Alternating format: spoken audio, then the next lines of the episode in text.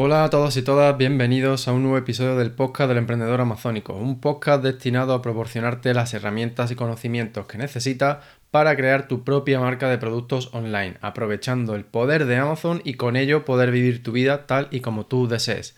Por si eres nuevo en el podcast, mi nombre es Rafa Torrecilla y hoy vamos a hablar un poco sobre este, el proyecto 500 y mm, qué relación tiene con ello el registro de la marca. Así que sin más, empezamos.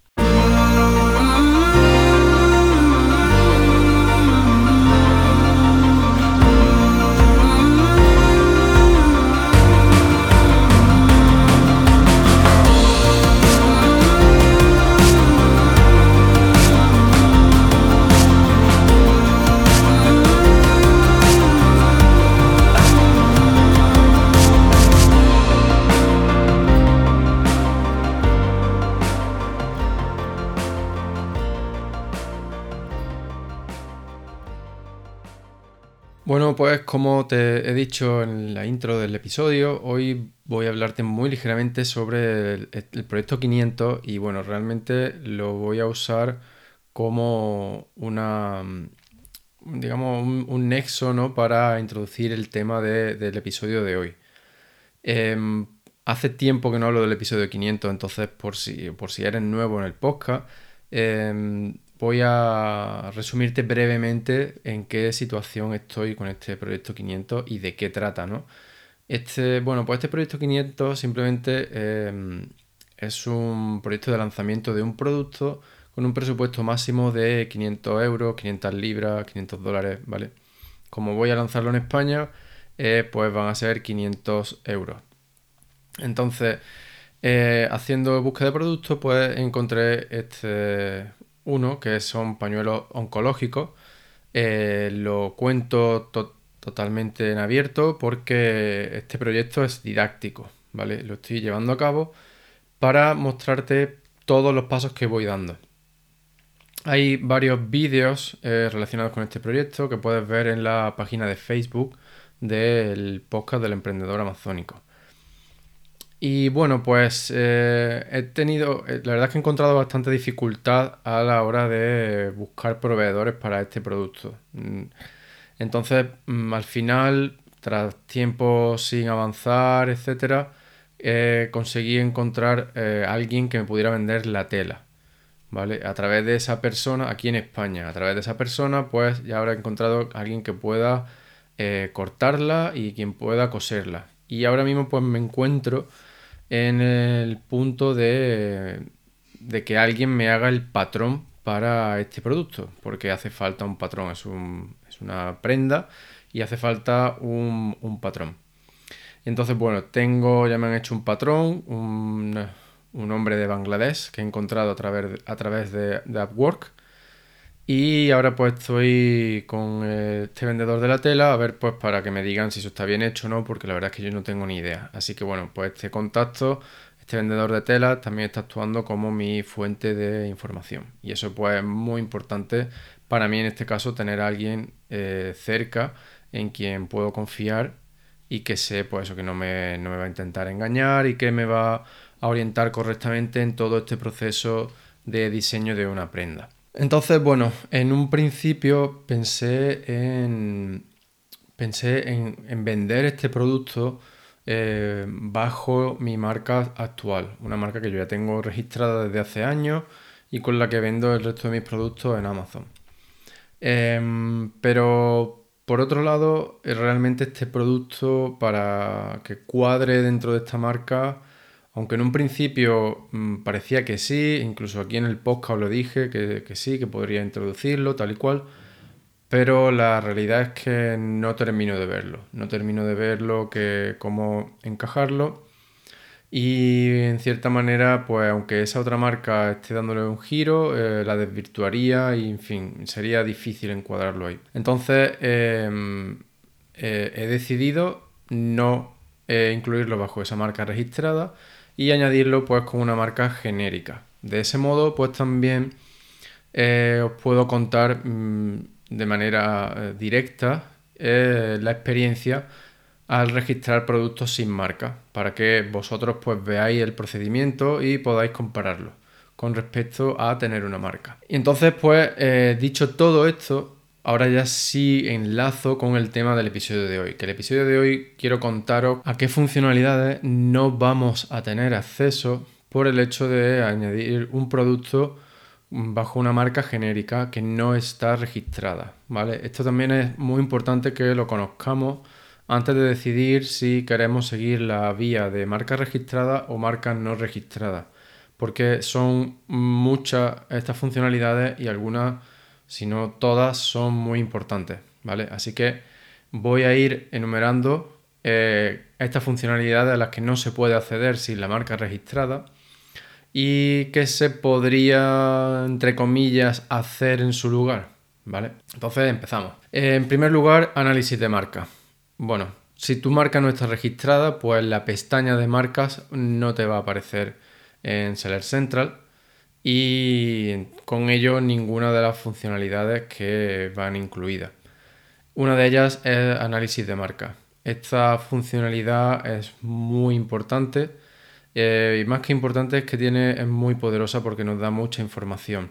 Incluso en Europa aún está bastante más limitada que la información que dan en Estados Unidos, en los que te muestran eh, mm, datos demográficos, como pueda ser la, edad, los ingresos eh, y otra serie de, métricas relacionadas con la demografía del público que compra tus productos.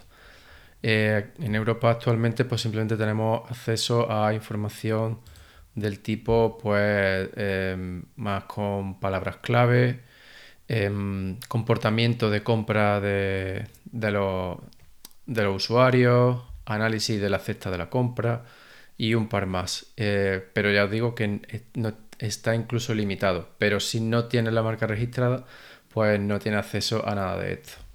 Que por otro lado, esta herramienta de análisis de marca o Brand Analytics es bastante buena para eh, estudiar, eh, hacer búsqueda de productos, estudiar tendencias. Y a mí me gusta mucho sobre todo para buscar eh, productos estacionales porque podemos acceder datos del año anterior, como por ejemplo pues qué palabras clave fueron las más buscadas en Halloween y qué productos se vendieron eh, con respecto a esas palabras clave. ¿Cuáles fueron los tres productos más vendidos para cada palabra clave en, una fecha determinada? Por lo tanto, es bastante interesante para eh, estimar eh, futuras tendencias de productos estacionales. entonces, a esto no tendríamos acceso. una forma alternativa de conseguir una información parecida podría ser Google Trends pero bueno, nos estaría dando pues tendencias eh, de búsqueda generales, ¿no? De Google, no, no tendencias de intención de compra, que es mucho más específico y es mucho más cercano a, datos de ventas, ¿no? De qué productos se venden. Lo otro es más bien en torno a información, pero podría servirnos como una, aproximación en caso de no tener acceso a Brand Analytics. Em, tampoco tendríamos acceso a, los, a la gestión de experimentos. Esta es una funcionalidad que Amazon lanzó el año pasado y que es bastante interesante.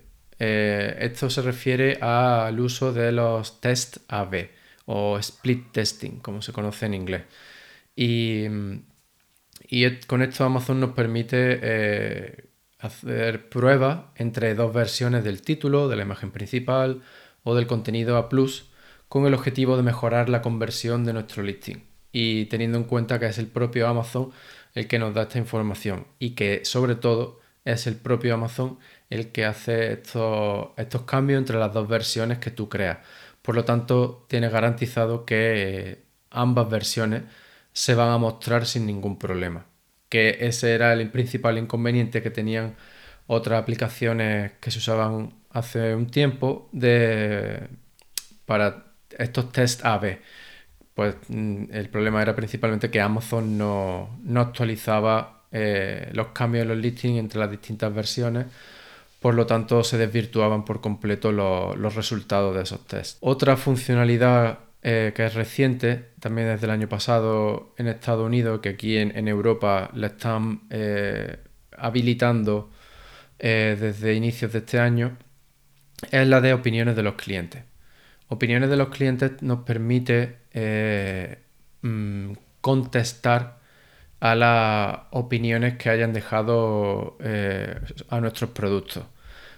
Si bien pues estas respuestas tienen que estar seguir un formato muy muy concreto de Amazon y, no puedes decir realmente lo que quieras ni, ni siquiera ni va a aparecer públicamente como se hacía antes con, con las reviews, con las reseñas, ¿no? Simplemente te permite, pues si obtienes, si recibes eh, reseñas negativas, pues te permite que contactes a, ese comprador eh, ofreciéndole pues una unidad de repuesto o un reembolso, etcétera, eh, con la idea de mejorar, em, por un lado, la experiencia de ese usuario al interaccionar con tu marca y principalmente tu imagen de marca y como vendedor, ¿no?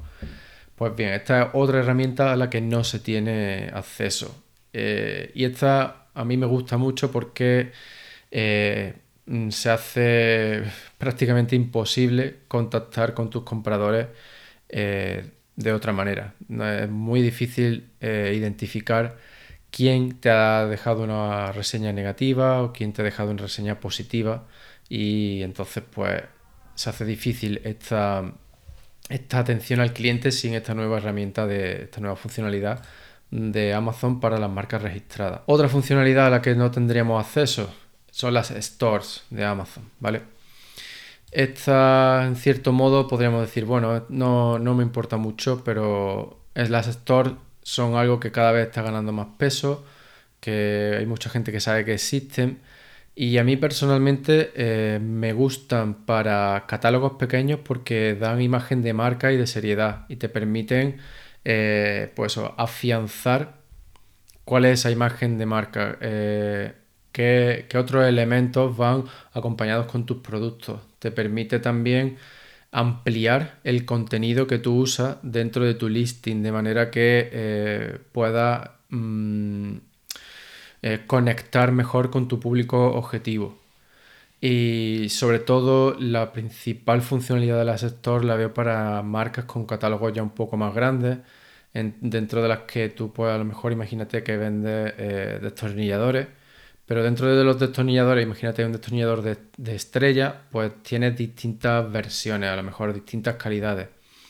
Entonces con tu store es más sencillo mostrar todas esas calidades a un potencial cliente que a lo mejor pues, ha descubierto tu, listing de un producto de calidad más baja, más barato, que tiene pues el objetivo ese, ¿no? De, de atraer a un cliente para, a tu marca. Y ahora pues ya a través de tu store es como tú ya le muestras, le ofreces toda tu gama de destornilladores y a lo mejor pues un cliente que en un principio te iba a reportar unos ingresos de, no sé, 10 eh, euros por un set de destornilladores de baja calidad, termina comprando un set de 30 euros de destornilladores de mejor calidad, por ejemplo.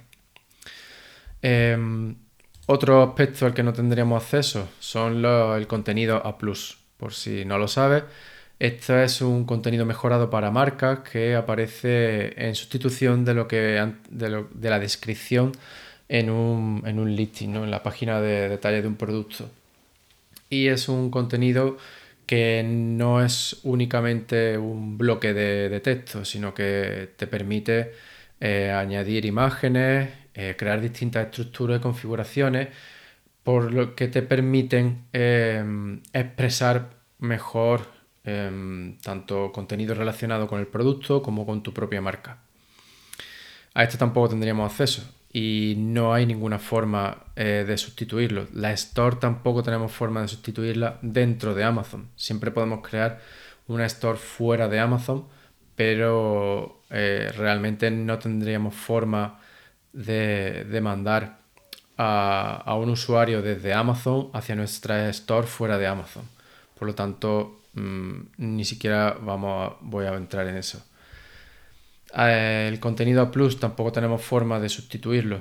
Eh, podemos crear imágenes eh, con muy buena calidad, con tipo infografía, etcétera, pero no podemos hacer mucho más allá sin acceso a este contenido a plus. Otra, Otra funcionalidad a la que no tendríamos acceso es Amazon Attribution.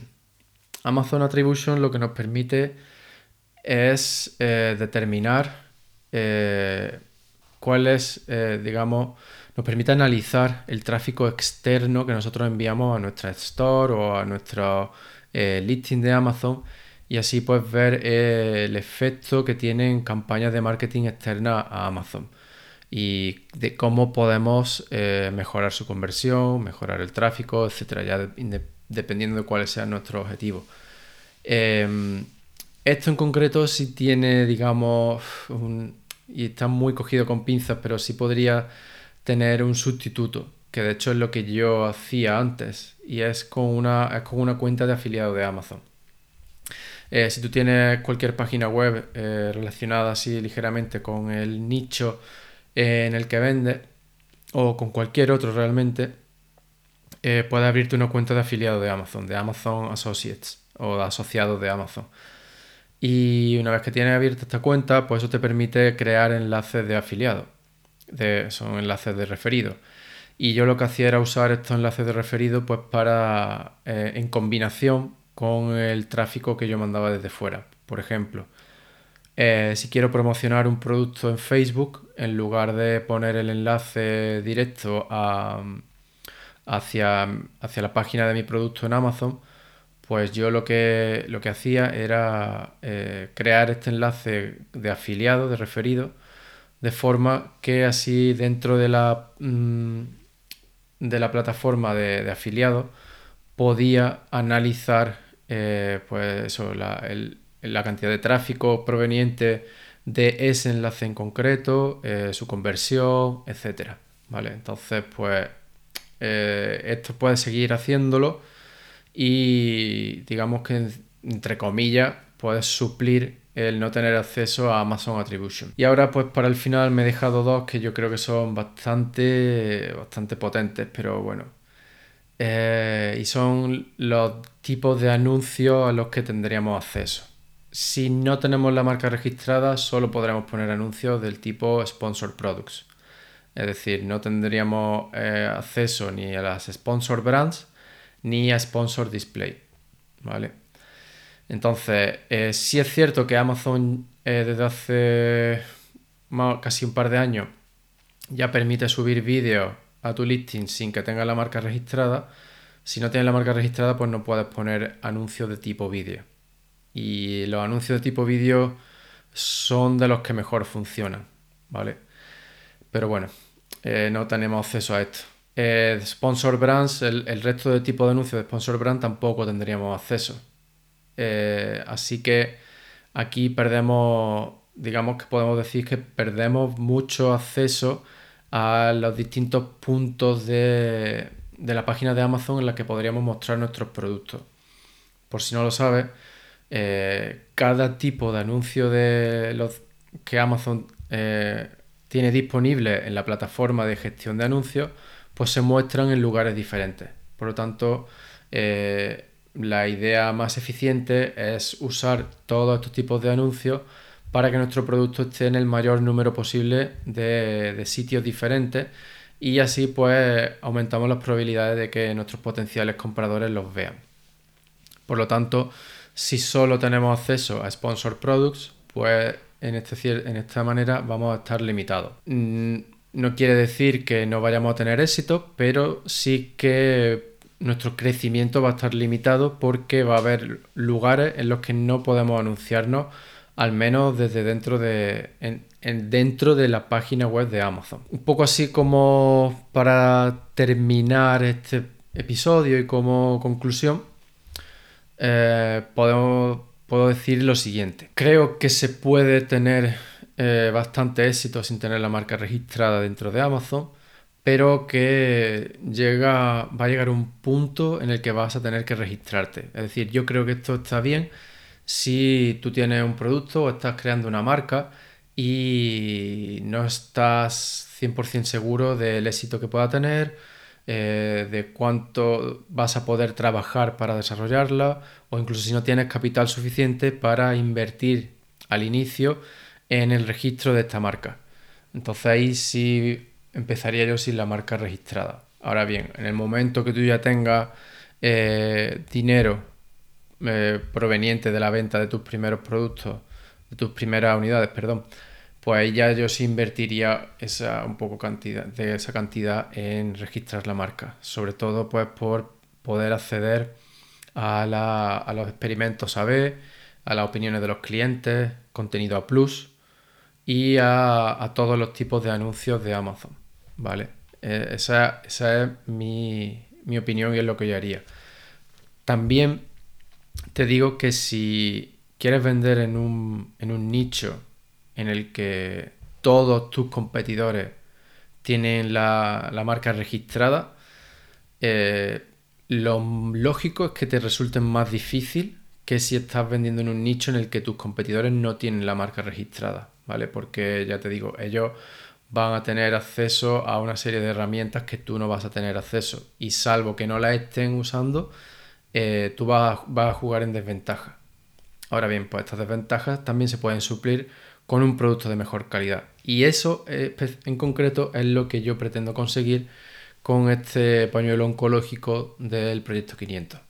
Voy a empezar sin marca, el resto de marcas están registradas, pero por un lado creo que no están haciendo el uso correcto de los distintos tipos de anuncios de Amazon y por otro lado, eh, voy a lanzar un producto de una calidad muy, muy, muy superior a lo que hay actualmente dentro de Amazon. Así que bueno, pues ya te iré, ya te iré actualizando eh, más sobre cómo va este proyecto 500. Y bueno, pues con esto ya terminamos este, este episodio. Espero que te, que te haya resultado eh, útil y sobre todo que este breve resumen de las distintas eh, funcionalidades a las que no tienes acceso si no registras tu marca, pues te sirva para tomar una mejor decisión y definir mejor tu estrategia a la hora de lanzar productos dentro de Amazon o crear tu marca, ¿vale? Eh, si tienes cualquier duda, tanto sobre registrar tu marca, eh, funcionalidades de Amazon, etc., eh, me la puedes mandar a rafa.elemprendedoramazónico.com y te contestaré lo antes posible. Si quieres obtener una respuesta más rápida, te recomiendo que te unas a la comunidad del emprendedor amazónico. Es totalmente gratuita y te da acceso a nuestro grupo privado de Telegram. ¿Vale? Este grupo es privado para evitar que se llene de gente que hace spam, eh, que, del tipo que sea, o gente que simplemente busca ofrecerte su servicio y luego terminan siendo fraudulentos, etcétera, etcétera, ¿vale? De esta manera mm, mantenemos el grupo más reducido y más controlado, de manera que resulte pues, más útil, como una pequeña comunidad de, gente eh, con intereses similares y que lo único que busca es ayudarse los unos a los otros. Y para unirte es tan sencillo como, como que vayas a la web del emprendedor amazónico en www.elemprendedoramazónico.com y te registres rellenando el breve formulario que hay al pie de la página. Nombre, email y listo. Y además recibirás un email, un email con todo el contenido bonus que he creado hasta ahora. Así que bueno, ya solo me queda agradecerte eh, tu tiempo eh, por haberme haber elegido escuchar el podcast del emprendedor amazónico. Y bueno, ya sabes que, tienes todo, todo mi apoyo. Eh, espero seguir inspirándote a que vayas dando los pasos para mm, alcanzar tu objetivo, ya que solo depende de ti. Yo soy la herramienta que te proporciona información sobre lo que me ha funcionado, lo que no me ha funcionado y todo lo que aprendo con mis clientes. Ahora ya está en ti poner eso en práctica para alcanzar los resultados y, y tu objetivo. Así que bueno, ya sabes, no dejes de soñar, pero nunca pares de actuar. Nos vemos en el próximo episodio. Que tengas un gran día y un fuerte abrazo. Chao.